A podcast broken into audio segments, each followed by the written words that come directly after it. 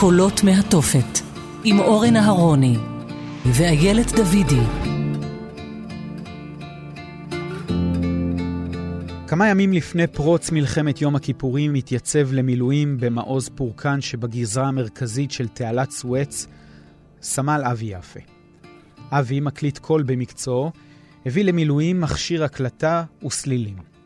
הוא לא ידע מה עתיד לקלוט מכשיר ההקלטה שהביא עמו. ימים אחדים אחר כך, הוא יתעד את הקולות מהתופת. את הזעקות בקשר, את השיחות הקשות בין החיילים במעוז, את ההרוגים, ממש לפני מותם, את הפצועים ואת חוסר האונים של פחות מ-500 חיילי צה"ל שנאלצו להתמודד לבדם עם שתי ארמיות ויותר מ-100 אלף חיילים מצרים. את ההקלטות שמר יפה, ובימים אלו הוא מוציא ספר ושמו שובח יונים, ובו תמלילי ההקלטות וסיפור המעוזים. אנחנו חוזרים אל כמה מהלוחמים שהיו אז במעוזים. אל דוד אבו דרם שנלחם כמעט לבדו במעוז אורקל, אל יעקב טרוסטלר שהיה מפקד במעוז מילאנו, אל אבי יפה ודוד דודו כנען שישבו במעוז פורקן, ואל הפרופסור אבי אורי, שהיה רופא במעוז חיזיון, אחד המעוזים הראשונים שתקפו אלפי חיילים מצרים. השנים הרבות שחלפו מאז אינן מרפאות את הכאב, והוא עדיין חונק את גרונם של הלוחמים. החזרה אל הקולות, הריחות, אבל בעיקר המראות של הגהנום שעברו בימים הראשונים בקו הראשון. בשעה הקודמת נשמע קולם של איציק מאור ומקס ממן מהבונקר בחיזיון, מתחננים לכוחות צה"ל שיעזרו להם להדוף את המצרים. תשלחו מטוסים, טנקים, תשפרו את הארטילריה, הם עולים עלינו, הם זעקו. זה היה ביום השני למלחמה, ב-7 באוקטובר 1973.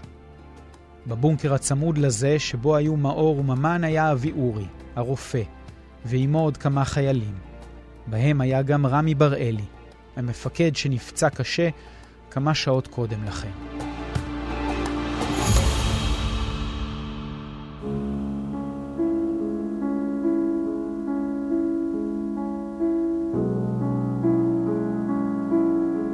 בשלב הזה הוחלט בבונקר של מאור וממן להיכנע.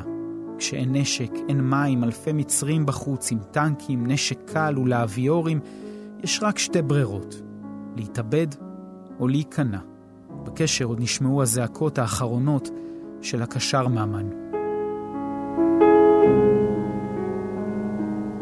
המצרים עולים על המוצב, וקריאותיו של מקס ממן נעשות נואשות ומחרידות יותר ויותר.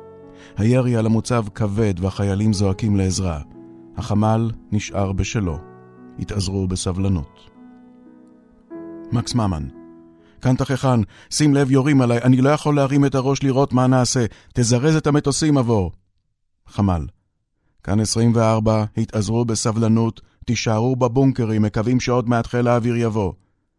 מקס ממן, 24, שים לב, נכנסים עליי דרך השער, אני מבקש, אה, ארטילריה לעבר השער ולאבטח לי את השער עבור. חמ"ל, כאן 24, אין לנו כרגע ארטילריה, המתן, כאן 24, עוד מעט יירו גם ארטילריה לטובתך, האם רות עליי, אני לא יכול להרים את הראש לראות מה נעשה. תזרז את המטוסים עבור.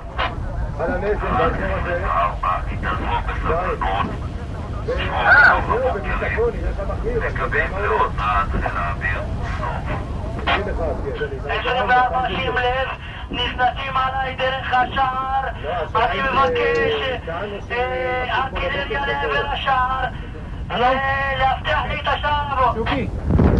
מה העניינים? אין לנו כרגע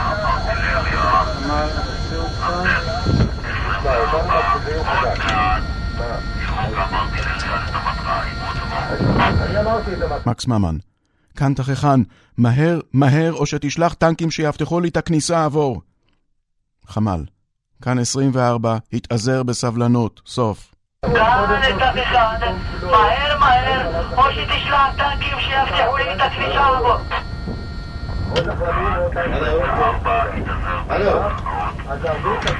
זעקות השבר והתחינות לעזרה ממעוז חיזיון שלא זכו למענה היו קשות כל כך, שאבי יפה שישב להאזין לקשר במעוז פורקן הסמוך, הנמיך את הווליום כדי שחיילי המעוז לא ישמעו. הקשר מקס מרן צעק בקשר אה, ואמר, אנחנו אבודים, שורפים אותנו, אנחנו נחנקים מעשן.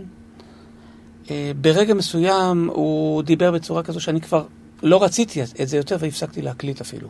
היה מרציאנו, שתמיד שר ותמיד היה עליז, אז בקול עצוב.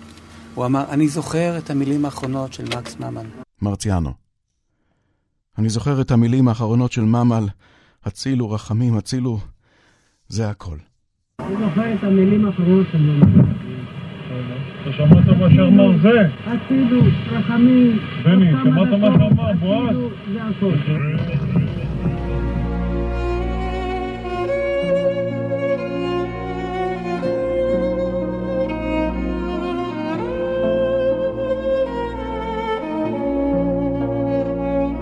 הוא אמר, נוסף לזה, הוא אומר, בגדתם בנו, אלוהים ישלם לכם.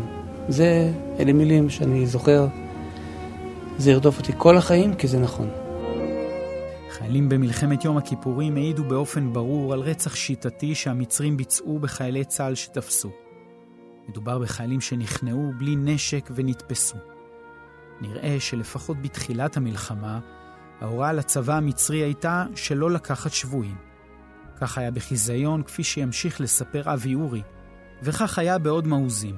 נביא עוד עדויות כאלה בהמשך. אני זוכר את הרגע שרצחו אותם, כי אה, כמו שאמרתי, הייתה פקודה של איציק לצאת החוצה להיכנע, כי אין נשק, אין מים ומזון כבר מיום ראשון, אפשר להגיד.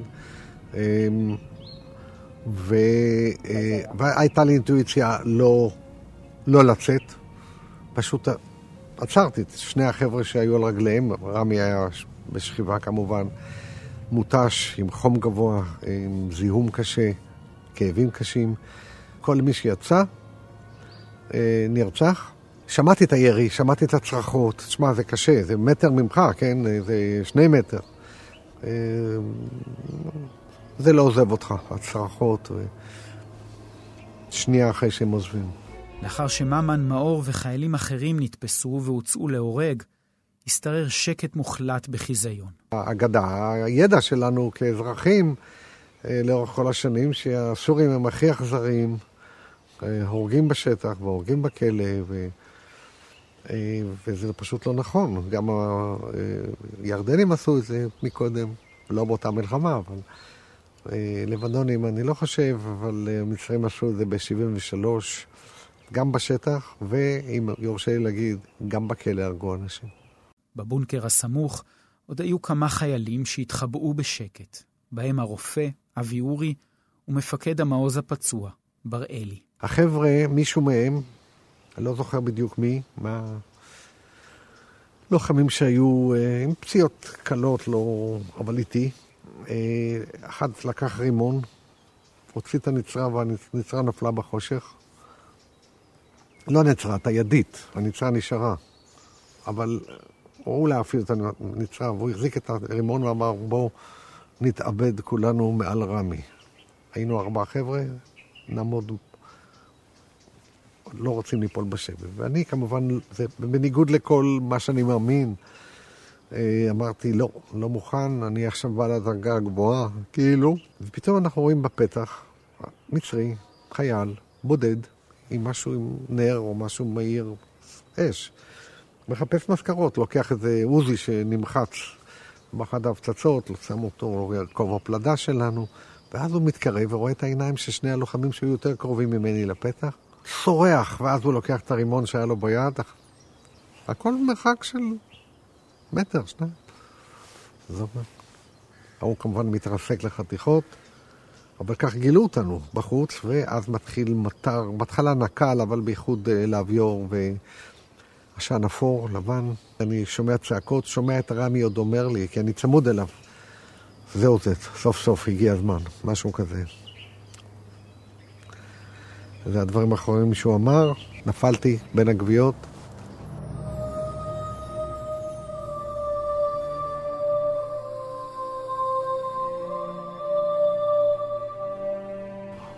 ומתעורר אחרי כמה שעות.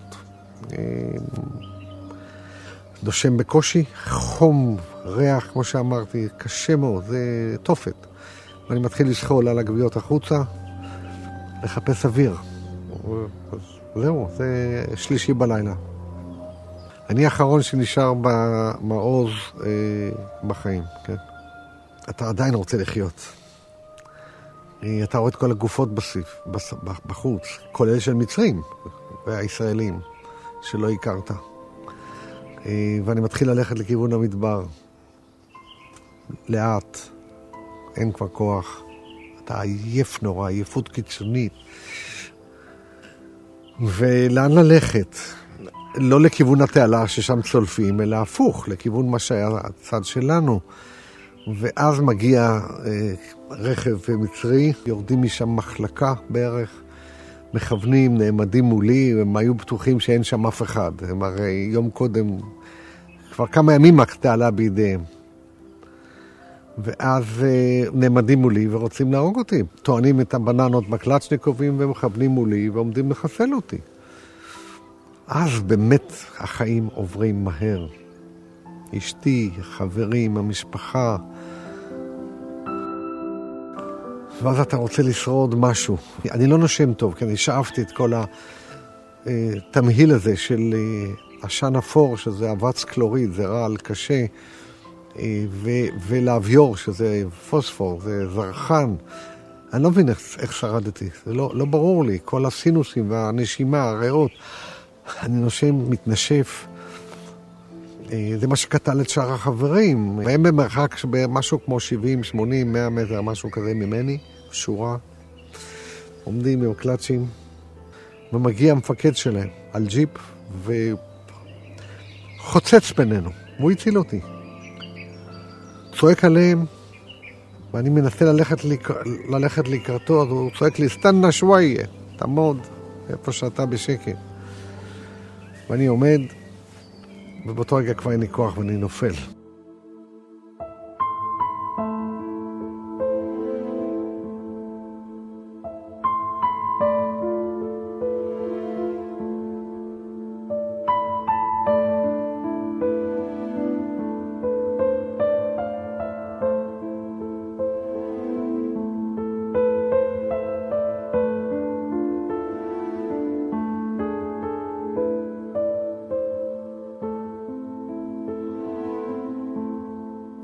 אבי אורי נלקח בשבי ושוחרר כעבור חודש וחצי.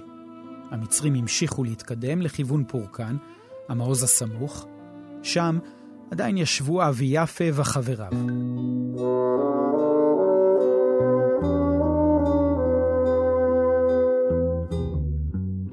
ברקע שתי הארמיות של המצרים כבר מתקדמות לתוך עומק סיני. מעוז חיזיון נפל וחייליו נרצחו בדם קר, ובמעוז פורקן הסמוך המשיך אבי יפה להקליט את קולות הקשר והשיחות בתוך המעוז, ולכולם היה ברור שהמצרים מתכננים תקיפה בקרוב. ברקע התנגן שירו של אריק לביא, את חכי לי ואחזור.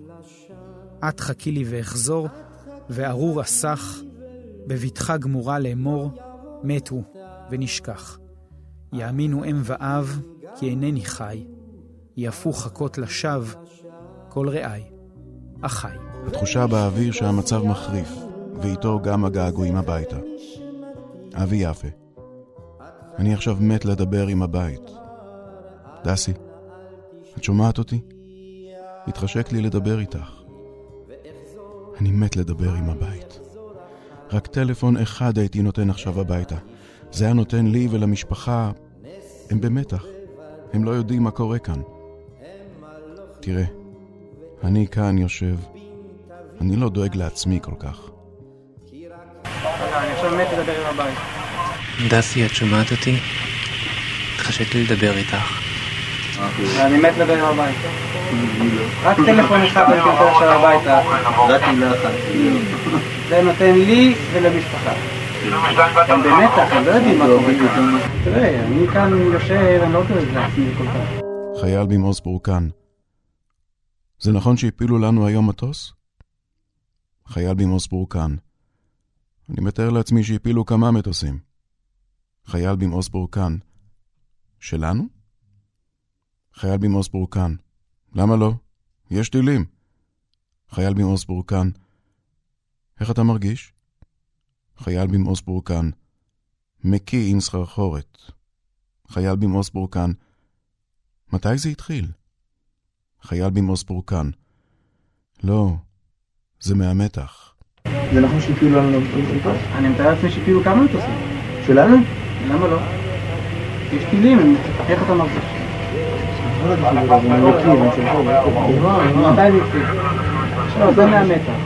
הדילמה היא מה עושים כעת. די ברור היה לאבי יפה וחבריו שצה"ל לא קרוב, ושאין די נשק וחיילים להילחם בהמוני המצרים, שהמתינו לרגע המתאים לתקוף את פורקן.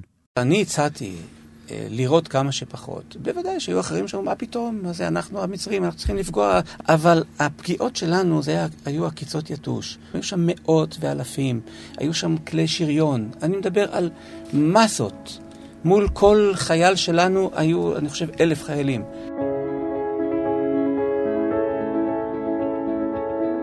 המטרה במעוז פורקן הייתה לשמור על המורל. בין שלל הזוועות שהם שמעו בקשר, הם ניסו למצוא שביב של תקווה. פתאום נשמע מהחמ"ל, מהצד השני של הקשר, קול מוכר. קולו של מפקד אוגדה 143, האלוף אריק שרון. עונה לו בקשר מפקד מעוז פורקן, מאיר קוויזל.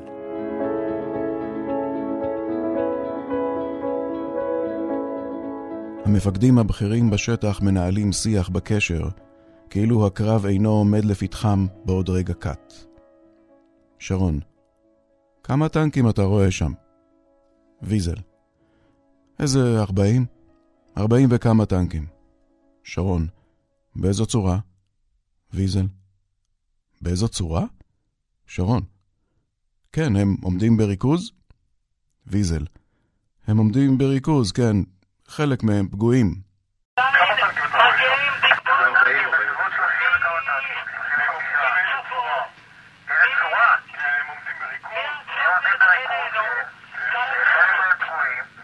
שרון, היו שם טנקים שבערו?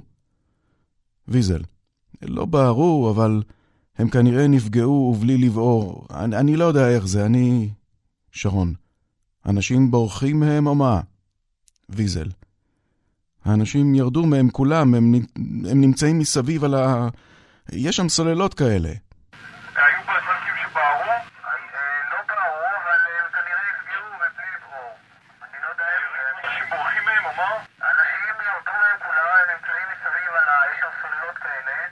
שרון, תגיד לי, ההתרשמות שלכם בכלל היא שכל החבר'ה הם בעייפות, או בתנופה, או מה? ויזל, אני אומר לך, מסתכלים עליהם אחרי שחיל האוויר ירד, אז נזכרים בלפני שבע שנים, שש שנים. תגיד לי, ההתרשמות שלכם בכלל שזה כל החבר'ה האלה הם בעייפות או בתנופה או מה?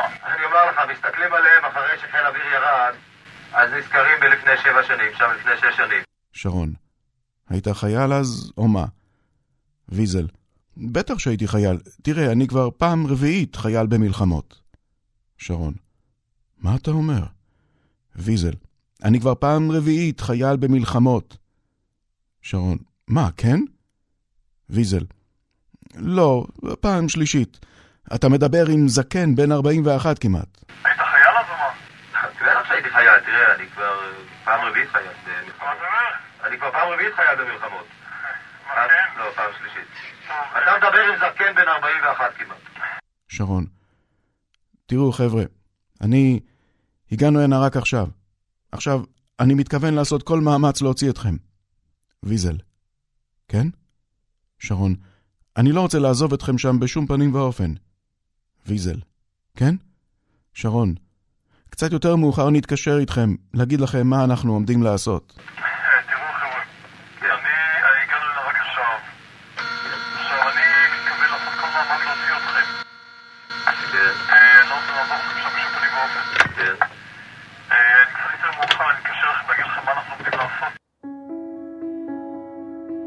באותם רגעים של היום השלישי למלחמה, במעוזים שעוד נשארו בהם חיילים בחיים, עמדו לפניהם שלוש ברירות.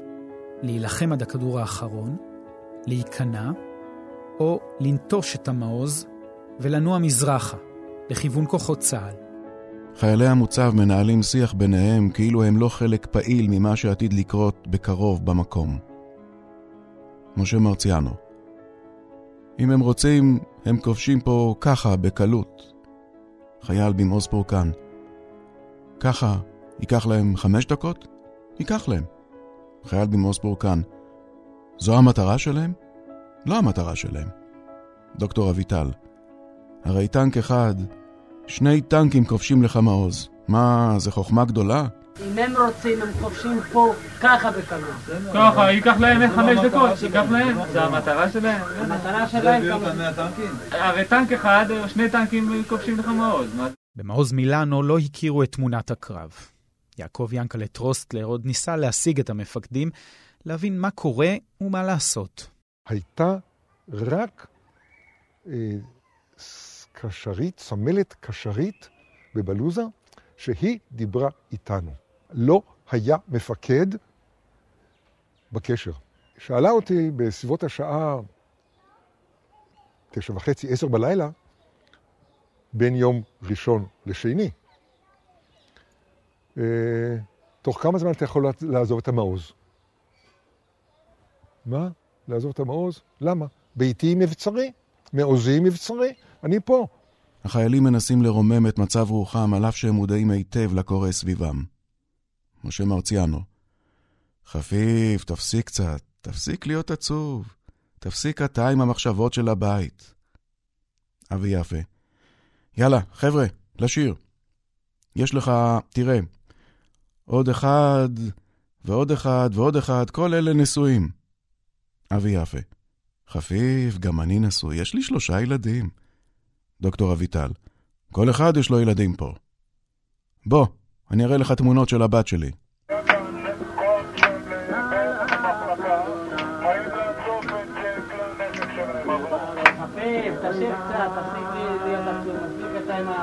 יאללה חבר'ה, הבית. לשיר. יש לך, תראה, עוד אחד, ועוד אחד, ועוד אחד, ועוד אחד, כל אחי, גם אני נשוי, יש שלושה ילדים. כל אחד יש לו ילדים. בוא אני אראה לך תמונה של הבת שלי.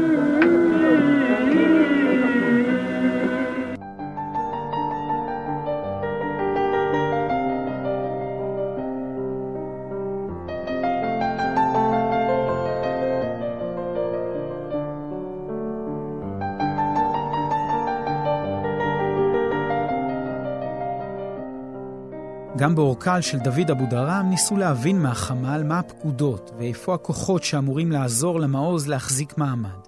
ניסיתי להתקשר אחורה למפקדת החטיבה.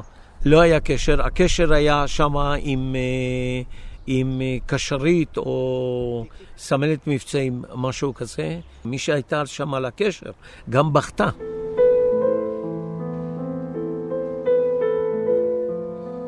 בכתה על הקשר, ואף אחד לא בא לקשר. ואמרתי, לא יכול להיות שבחמ"ל אין לא קצין אג"ם, לא סמח"ט, לא מח"ט. בפורקן הצליח אבי יפה להתחבר לרשת קווית. הראשון שהצליח לדבר עם החמ"ל היה חייל המודיעין, דודו כנען. אני זכיתי לכבוד ממנו להיות הראשון שמטלפן. וטלפנתי לבסיס שלנו בטאסה, ומי שענתה לי הייתה מש"קית קשר שהייתה שם. הלו, מי זאת? איריס, את יכולה להשיג לי את בני? תראי, איריס, זה דודו. אני, אתם יודעים איפה אני נמצא. השיחה בקשר עם המש"קית שענתה ביקשה לבשר שהחיילים במוצב עדיין חיים, אך המענה הענייני הקשה עוד יותר. דודו כנען, הלו, מי זאת? חמ"ל, איריס. דודו כנען, איריס, את יכולה להשיג לי את בני? חמ"ל, אמ... אני לא יכולה לעזור? זה דחוף? דודו כנען, תראי, איריס, זה דודו. חמ"ל, כן, דודו כנען, אני... אתם יודעים איפה אני נמצא? חמ"ל, נו, אנחנו כל החבר'ה פה, אנחנו בינתיים בסדר. חוטפים הרבה, אבל בינתיים בסדר. אוקיי. אז פשוט תדעו שאנחנו בסדר, תשתדלו לעמוד איתנו בקשר. אוקיי. מאה אחוז. שלום. הלחץ שהופעל עליהם היה עצום. מאוחר יותר, ממש, בסוף היום השלישי התקשר אליי סגן מפקד הבסיס בעצמו. הוא כנראה הלך לחמ"ל בטאסה והוא התקשר אליי אישית. ואז קראו לי, אני זוכר, שאני אדבר איתו. אה, הוא לא היה יכול לדבר איתי, הוא אמר לי, גם כן, תחזיקו מעמד, תעשו מה שאתם יכולים, וזהו, אבל זה מה שהיה. אנחנו, תבין, אנחנו היינו 20 קילומטר בערך, או 18 קילומטר, עמוק בתוך השטח המצרי הכבוש. אני זוכר בסוף היום השני, אה, הייתי בעמדה, והייתה אה, תחת הפגזה כמובן, וזה שהיה איתי בעמדה אומר שהוא שמע שהקומנדו המצרי לא לוקח שבויים. או שהייתי בעמדה עם בחור מילואימניק, אז הוא אמר, בדיוק נולד לי ילד, ועוד קיוויתי לראות אותו. ביום השני כבר, בערב, הייאוש כבר התחיל אה, לחלחל. שאיך אומרים, שאנחנו לא בטוחים שנצא מפה חיים. בסוף היום השלישי כבר היה ברור שאי אפשר להגיע אלינו, כי המעוז מצפוננו נכבש, עלו כבר על המעוז מדרומנו, היה ברור לנו שאנחנו באים בתור. הייאוש כבר מתחיל לבסס אחיזתו בליבות חיילי המוצב. אך יש גם את אלה שעדיין מנסים לעודד את כולם. אבי אבי. חבר'ה, זה בסדר, תפסיקו עם הנקווה וזה, כאילו ש... מה זה? אבי יפה. תפסיקו עם זה. מה זה? אבי יפה. עוד כמה זמן תשמעו פתאום סיסמה. דוקטור אביטל, אתה צריך לדעת מצוין שצריך לסמוך על חיל האוויר שלנו. חייל ממוס בורקן, אבל אני לא רואה אותו. בוא אני אגיד לך מה הם יכולים לעשות. פתאום בשעה עשר נגיד מביאים מטוסים, מטוסי קרב מפציצים את כל האזור, מאגפים את כל האזור, אחרי זה מצניחים כמה צנחנים וגמרנו. אבי יפה. צה"ל מחסל שם בפנים. מחסל לה את המטוסים. אני רוצה למסור דרישות שלום לאימא שלי ולאבא שלי. חבר'ה, זה בסדר, תפסיקו עם הנקווה וזה, כאילו ש... מה, מה זה? תפסיקו עם זה, עוד כמה זמן תשמעו פתאום. אתה צריך לדעת מצוין שצריך לסמוך על חיל האוויר שלנו. אבל אני לא רואה אותו. בוא אני אגיד לך מה הם יכולים לעשות.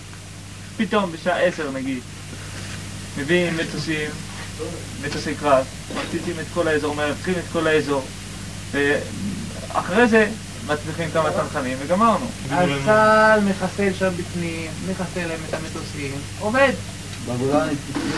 מעוז. מי רוצה למצוא דרישות שלום?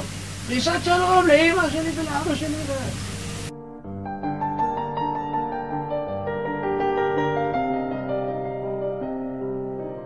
מעבר להפגזות, שזה היה נונסטופ, היו עלינו שני ניסיונות לעלות עלינו פיזית. בבוקר יום השני אנחנו ראינו גוש של הרבה מאוד טנקים, בערך שניים שלושה קילומטרים מאיתנו, לכיוון שלנו, ואז מפקד המעוז דיווח על זה מיד, וכנראה טנקים בודדים ישראלים הצליחו להגיע במרחק די גדול מהם ולדפוק להם כמה טנקים, אז הם עזבו אותנו. מאוחר יותר, כוח חי"ר קטן מצרי, איזה פלוגה של כמה נגמ"שים, ניסו לעלות עלינו, ואז ירינו על, לעברם מכל הנשקים האפשריים. זה עשה המון אבק והמון רעש. בנוסח 48 הם חשבו כנראה מי יודע איזה כוח יושב שם, עזבו אותנו. ואז התחילו הדיבורים מה אנחנו עושים. ואז מפקד המעוז, שעודות לא יצאנו חיים, וזה, תשמע, זה קשה לתאר איך הוא ניהל את זה. אם, אם אפשר לכתוב ספר איך לנהל קרב, אז זה כמו שמפקד המעוז ניהל את זה. מאיר, כן, מאיר ויזל.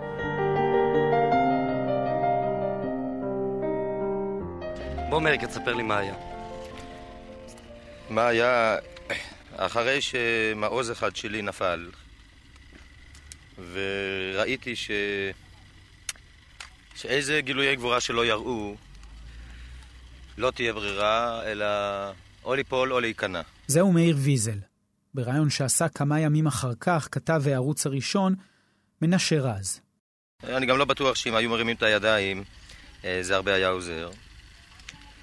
אז uh, התחלתי להתלבט uh, מה יהיה הלאה, מפני שהבנתי שהשריון שלנו עוד לא בכוח מלא לחלץ את החבר'ה מהמעוזים. באיזה סדר גודל אתה מעריך את הכוח המצרי שפשט עליכם?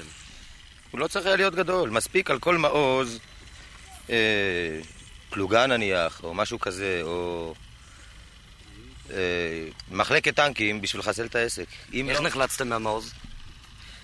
אנחנו, אחרי שלקחתי את ההחלטה, אתמול הותקף מעוז שני, וראיתי שהסיוע שהוא מקבל זה לא סיוע שיכול לחלץ אותו.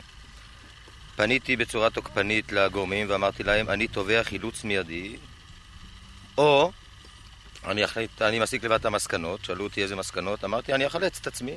באותם רגעים, מספר אבי יפה, הוחלט בפורקן לנסות ולצאת מהמעוז. מול ה... המיתוסים שלנו ומול העבר שלנו, זה לא כל כך פשוט להחליט על uh, לנטוש מקום. Uh, לא, לא פשוט להחליט לא לראות. העמדה ששלטה זה היה להישאר שם כמה שניתן יותר, להביא כמה שיותר תועלת, ולמצוא דרך ולהתחיל לתכנן את היציאה משם. זו החלטה קשה. לבחור את הרע במיעוטו. לפעמים יותר נוח להישאר עם כולם, מאשר להיות לבד באיזשהו חור במדבר או משהו כזה. אה, להיות ככה בחברותה, זה, יש איזו תחושת ביטחון. גם, גם למות ביחד זה יותר נעים.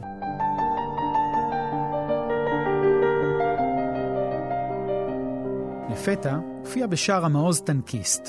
זה היה אפרים שולמן, שחבריו לטנק, יורם אילון, דוב פישקו וקובי ראובני, נהרגו, והוא הצליח להימלט. גם זה רעיון שערך איתו מנשה רז ב-1973. אפרים, מה קרה לצוות של הטנק שלך? כל הצוות נהרג, אני היחיד שהצלחתי להיחלץ. מתי זה קרה? זה קרה ביום ראשון בבוקר, כי הפלוגה שלנו קיבלה משימה לתאר אה, גדוד חי"ר שהתבצע בחלק שלנו. אה, כיצד נפגעתם? עם איזה כלי? פשוט המפקד נהרג כבר בתחילת הקרב, על ידי כדורים. יש נקל, אתה מתכוון? יש נקל. והטנק עצמו? הטנק לא נפגע, אבל ברגע שהמפקד נפגע, נפגע גם הקשר, ובתא הנהג הלך ברדק. אז uh, הטנק נסע ישר לקו המים, כשניסינו לחזור חזרה, פרסנו זחל וכבר לא יכולנו לצאת משם. ואז מה קרה איתך? אני הייתי בתא הנהג, ושני אנשי הצריח החליטו להיכנע. הם יצאו החוצה עם ידיים מורמות, וחטפו uh, צרור, שניהם נהרגו על המקום. חברים שלך? חברים שלי לצוות. Uh, כשראיתי את זה, החלטתי להישאר בתא הנהג, ולא לצאת ממנו. המצרים לא ניסו להיכנס פנימה, זאת אומרת, את הנהג, לא ניסו לפגוע, לא ניסו לפגוע בי. הם חשבו שאני אחנק בפנים או משהו כזה. הצריח היה מצודד בצורה כזאת שאי אפשר לצאת מהצריח. ואז רצת למעוז. לא, זה לא כל כך פשוט. אני ישבתי בתוך תא הנהג במשך יום שלם. יום שלם? יום שלם, כשהמצרים כל הזמן מסתובבים על הטנק, מוציאים חלקים. לא גילו אותך. הם גילו אותי והם ראו שאני חי. הם שמו לי על המכסה, על מדף נהג, אה, אצבעות דינמיט, שברגע שאני אפתח את המדף הנהג זה, זה יתפוצץ. אבל uh, אני הרגשתי בזה. בסוף הצלחתי בשעה שלוש בלילה להיחלץ דרך, uh, דרך הצריח אחרי שהזזתי כמה פגזים. ויצאתי החוצה, עברתי מאחורי הקווים שלהם לאורך קו המים. ובבוקר, בשש בבוקר מצאתי את עצמי שוב במוצב מצרי. אז כדי להתחמק ממנו נכנסתי לתוך איזה שיח, ישבתי בו יום שלם, עד הערב. במשך היום צפיתי על האזור כדי לחפש מצבים ישראלים וגיליתי את, את, את המעוז שרגע דובר עליו. השבוע פגשנו את שולמן בביתו. וחזרנו לאותם רגעים של יום שלישי, 9 באוקטובר 1973. ראיתי מין תל כזה גדול שחור, עם הרבה מאוד אה, גדרות וקלונסאות וגדרות תיל, ובעצם טיפסתי על, ה... על התל הזה כאילו מכיוון תעלת סואץ. ונכנסתי פנימה וראיתי כתובות בעברית, והבנתי שהגעתי למעוז. שמעתי קולות בעברית, התחלתי לצעוק, אה, חבר'ה, איך אני עובר פה, אני טנקיסט. הם נשלחו שלושה חיילים מבפנים עם נשק מכוון אליי, ואני כמובן פרקתי את העוזי והחזקתי את העוזי ביד אחת ואת המחסנית ביד אחרת, כאילו, כדי שיראו שאני אה, לא אויב, וזו הייתה החטיבה הירושלמית, ואני הייתי ירושלמי. אז הם שאלו אותי כמה שאלות לגבי ירושלים, שירושלמים יודעים, זאת אומרת, איזה צומת, איזה כביש, איזה פה, שם. הבינו שאני לא, לא אין פה הטעיה מצרית, ובעצם נתנו לי להיכנס פנימה. ומבחינתי, כאילו, זהו, ניצלתי, כי אחרי שהסתובבתי כל כך, כל כך הרבה זמן בשטח לבד, הנה אני הרבה, עם חבר'ה והכל בסדר, וכיף חיים. אבל הם מהר מאוד, אה, איך אומרים, הורידו לי את ה... איזה מצב רוח, ואמרו לי, שמע, נפלת מהפחד לפחד, אנחנו מוקפים על ידי המצרים. ינקלה טרוסטלר יצא עם 43 חיילים ממעוז מילאנו. רק מחצית הגיעו לנקודת המפגש עם צה"ל. כמה נהרגו בדרך, כמה נלקחו בשבי כשתפסו מחסה בבניין בעיירה המצרית קנטרה, וכמה נרצחו לאחר שנתפסו. המצרים רצחו תשעה שנשארו בחדר. למה נשארו? חלקם ייתכן שהיו פצועים קשה מדי, חלקם היו עייפים מדי, חלקם אידיאולוגית לא רצו ללכת לשבי, או לא היו הולכים לשבי. אתם ידעתם שהמצרים מוציאים להורג חיילים? לא. באותו זמן אפילו לא חשבתי על זה. דוד אבודרם יצא גם הוא ממעוז אורקל עם כוח של חיילים, לנסות ולהגיע לנקודת מפגש עם כוחות צה"ל. הצלחנו להתגבר בדרך על שני מערבים, כאשר בדרך גם אספנו שתי תצפיות. לאחר שעברנו את שני המערבים שהיו במקום, שני קילומטר מצפון ללחצנית, שזה היה המוצב הבא, בדרך הפלסטיק, הטנק גור חטף, אה, אה, הטנק עם החסם בקנה חטף פגיעה, נעצרתי ליד, ה... זה במקביל לטנק הפגוע, כדי לחלץ את האנשים, לקחת כדי לנסות להמשיך, ואז הזחל שלי חטף פגיעה ישירה בחלק הקדמי. כולנו קפצנו החוצה, ואז גיליתי שהמערב הוא דו-צדדי. כלומר, הוא לא רק בחלק המערבי של הציר, אלא גם בחלק המזרחי, במרחק של בערך כ-20 מטר, כי השאר היו ביצות. נתתי פקודה איקון להסתערות, קדימה להסתער, כי היינו בתוך התעלה. ותוך כדי ההסתערות אני מסתער, אה, חטפתי פגיעה, כנראה של אה, או רנת או, אה, או RPG. המרחק היה קצר, הוא לא הספיק להידרך. לקח לי את הכתף ואת השכם. היד פשוט הפסיקה לתפקד, ואז הסתכלתי שאני לבד. נתתי זינוק, אה, אה, גלגול קרב אחורה, נכנסתי לתוך התעלה, ואז ראיתי איך שהחיילים שם חוטפים. אה, היו שני חיילים שקיבלו הבין אישים, שני בין אישים, קיבלו כנראה רנת או לא יודע מה. כשאני ראיתי את הפציעה שלי, ההחלטה הייתה בשניות ליפול בשבי. באותו רגע זה רגעי החלטה קשים.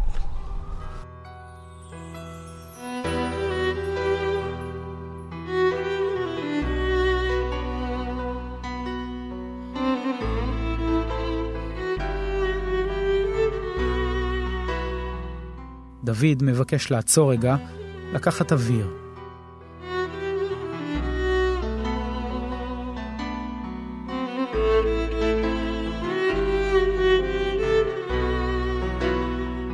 קם ורץ עם יד אחת למעלה, כי היד הזאת לא תפקדה. רד עם יד אחת למעלה, רץ לתוך המצרים, מתוך הנחה, לתוך מחלקת המצרים, מתוך הנחה שהם לא יירו ביניהם, את, את עצמם, אחד לא יירה בשני. ואז ראיתי את מחזה הזוועה. העמידו חלק מהחיילים, אני מעריך, שמונה, תשעה, עשרה, קשה לי להגיד בדיוק כמה, ליד הזחל"ם על הציר. על הזה, עבר שם אה, שניים, אחד עם אקדח, השני שם עם, אה, עם אה, קלשניקוב מחודן שם, ירו ורצחו אותם אה, עם כידון ועם אה, עם אקדח. הם שם, רצחו שם אותם בדם קר. העמידו אותם פשוט בשורה, ירו וקידנו אותם. למה הם לא הרגו אותך? לא יודע.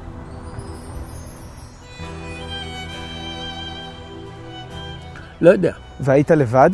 לבד. כשנפלתי, כן. זרקו אותי לתוך קומנד קר שלהם, ואז עבר שם אחד אה, בדרגת מוקדם, והוריד אותי, סגן אלוף.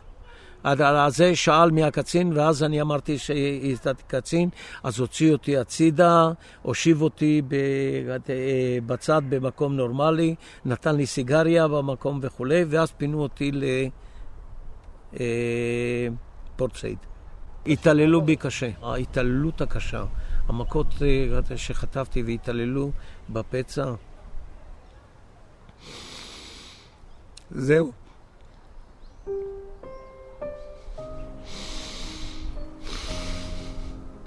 ואז החליט מי שהחליט לתת לי עיטור עוז.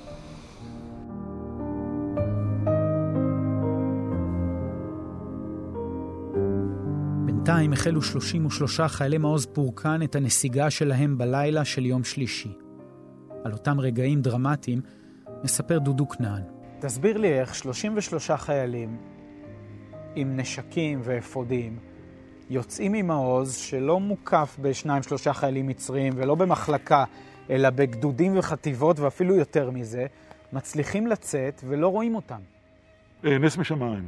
אין לי לזה שום הסבר אחר. לא רק זה, בערך אחרי כמה קילומטרים הלכנו לאורך הכביש, ופתאום אה, מפקד המעוז נעצר, וכולנו אחריו, וקופאים במקום, והתחלנו לשמוע צעקות בערבית מסביבנו.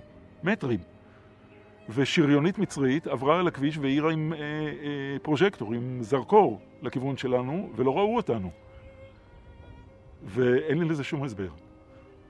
נס משמיים, ואז מפקד המעוז אמר אחר כך שהוא נכנס, נכנסנו לתוך חניון לילה שלהם. העיר השחר, ואנחנו רואים על החול, אנחנו רואים סימנים של צמיגים. עכשיו, הצמיגים היו אז, הנגמ"שים של המצרים היו BTRים, רוסיים, עם צמיגים. ואני ישר אמרתי למפקד המעוז, זה BTRים, אנחנו בזה בשטח שלהם עוד. ואז אנחנו ראינו מסביב אבוקות בוערות. מה זה היה אבוקות? טנקים בוערים. מסביב. על מרחק של איזה כמה מאות מטרים, קילומטר. והתברר לנו שאנחנו בתוך קרב שריון, בין כוחות שלנו לכוחות שלהם. זאת אומרת, הלכנו עוד קצת ונקלענו לתוך קרב שריון. בזמן ההימלטות הספיקה אבי יפה להקליט, רק משפט אחד, אל מכשיר ההקלטה, כשהיו עמוק בתוך שטח סיני. אבי יפה. השעה 25 בבוקר. ממתינים לבוקר. בבוקר יתחיל בוודאי קרב רציני, יש מתח באוויר. בינתיים מתנהלים קרבות שריון בשריון בשטח שלנו. שעה 25 בבוקר, ממתינים לבוקר, בבוקר יתחיל בוודאי קרב רציני. יש מתח באוויר.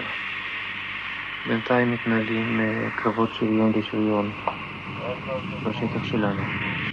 איך שאנחנו נשכבים ומתארגנים, אולי כן לירות עליהם בחזרה, אולי אה, להסתלק קצת אחורה, אנחנו רואים, זה עניין של שניות הכל. שני, אה, שני טנקים ובערך חמישה נגמ"שים באים מהרכס מכיוון אחר על אותו רכס, הנגמ"שים הולכים על המצרים, ואז מפקד המעוז צועק, אני רואה אתכם, אני רואה אתכם, אז אומרים לו, תירה זיקוק ירוק. הוא יורה זיקוק ירוק, הם לא רואים את הזיקוק, ואז המצרים כנראה ירו זיקוק ירוק משלהם, כנראה להטעות. ואז מפקד המעוז אומר, אני יורה עוד זיקוק, אל תשימו לב לזה, אני יורה עוד זיקוק. ירה זיקוק ואמר, אני רואה אתכם, אני רואה אתכם. סליחה. ושני טנקים, אה, אה, שני טנקים הצליחו לרדת אלינו מהרכס, ירדו אלינו כמו על קיר. הצליחו להגיע אלינו. עכשיו, בשבילנו זה היה כאילו המשיח הגיע. טנק, טנקים ישראלים הגיעו אלינו. עכשיו יוצא בחור סגן מאחד הטנקים ואומר לעלות על הטנק. איך 33 איש יכולים לעלות על טנק? אז אנחנו עמדנו, לא, לא יודעים מה לעשות, הוא אומר, מהר, מהר לעלות. ואז אנחנו כמו אשכול ענבים עלינו על הטנק הזה, אחד תפס את השני. מי שהצליח נכנס בפנים, אבל זה בודדים, והרוב על הטנק תלויים. אחד מחזיק את השני, והוא פתח בדהרה מטורפת, כשהטנק השני מאחוריו, להוציא אותנו מהאזור הזה. הטנק הזה היה של פלוגה י' בגדוד 184, בפיקודו של שאול שלו. שאול שלו עצמו ישב בתוך הטנק והוא נהרג באותו יום. לימים נודע לי שבאותם נגמ"שים שעלו על המצרים על הרכס נהרגו חמישה בחורים מפלוגה י'. בהתחלה, שנה אחרי המלחמה, נודע לי רק על שניים מקיבוץ תל יוסף. אחרי שנים נודע לי על עוד שלושה. אני מיד כתבתי מכתב להורים של הבחורים האלה. שהם בעצם הצילו אתכם. שהם הצילו. והתחושה היא קשה, שאנשים נהרגו בשביל שאני אחיה. לא אני, כל ה-33. אה, וכתבתי להם את זה, כתבתי במילים עדינות שאני מרגיש קשה עם זה. אה, שאני חי והם אה, מתו. אז הם ענו לי של אל תחשוב ככה, חס וחלילה, כל אחד עשה, והם היו מאוד מאוד בסדר, וביקשו שאני אבוא לבקר. אני 30 שנה לא יכולתי.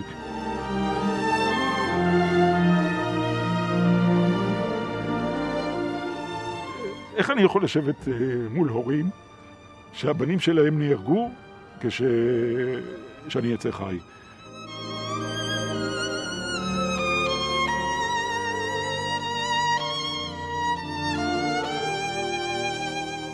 פחות מ-500 חיילים איישו את מעוזי צה"ל במלחמת יום הכיפורים.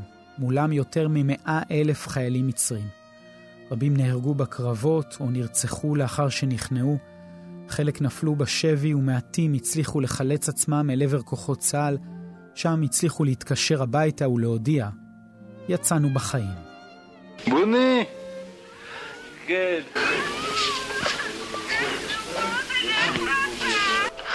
אני בסדר.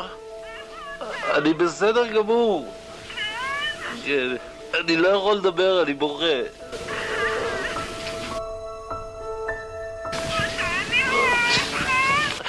אני מקווה שמחר. אולי עוד היום. הכל עבר בסדר. אנחנו יצאנו כבר מכל הסכנות. הכל, כן, הכל, יצאנו מהכל, אנחנו כבר מאחורי הקווים. הכל בסדר. ואני מקווה שאולי עוד היום או מחר, אני מקווה שיחזירו אותנו הביתה.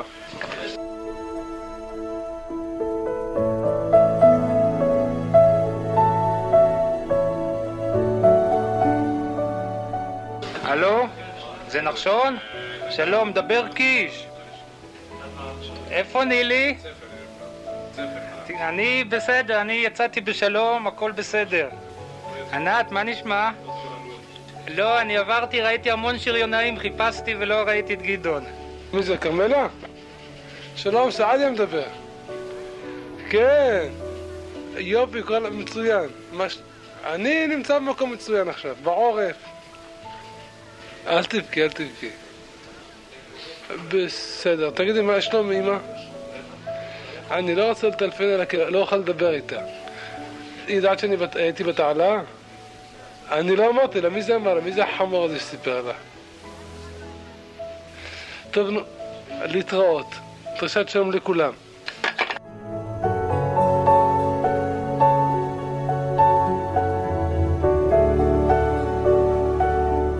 יפה, דודו כנען ואפרים שולמן חברו אל כוחות צה"ל ביום רביעי ב-10 באוקטובר 1973.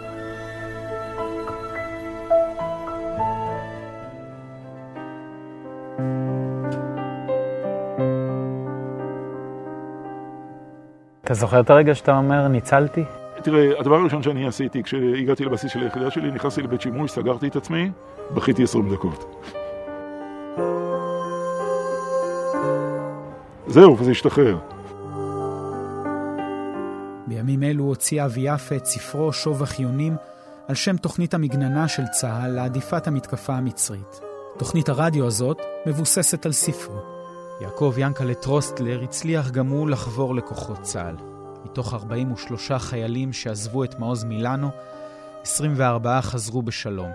שניים נהרגו במערבים בחילוץ, תשעה נרצחו לאחר שנתפסו בידי המצרים, היתר נלקחו בשבי. אבי אורי נלקח גם הוא בשבי וחזר לארץ בהסכם חילופי השבויים לאחר חודש וחצי. דוד אבודרם ממעוז אורקל נלקח בשבי.